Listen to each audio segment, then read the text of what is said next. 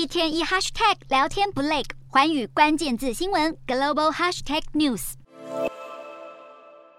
东南亚的非洲猪瘟疫情严峻，马来西亚现在也爆发疫情。当地的兽医服务局在霹雳州吉缅县两个商业养猪场发现了非洲猪瘟的病例，而当局也立即采取了管控措施，扑杀了两个养殖场的猪只，并且禁止任何猪只和交通工具出入养殖场，同时对运载过这两家养殖场的交通工具要进行追踪与监测。目前这场非洲猪瘟疫情。有受到完整的控制，感染的问题只有发生在吉碾县，相关业者和职员也受到敦促，不要去拜访其他的养猪场，以降低非洲猪瘟大爆发的风险。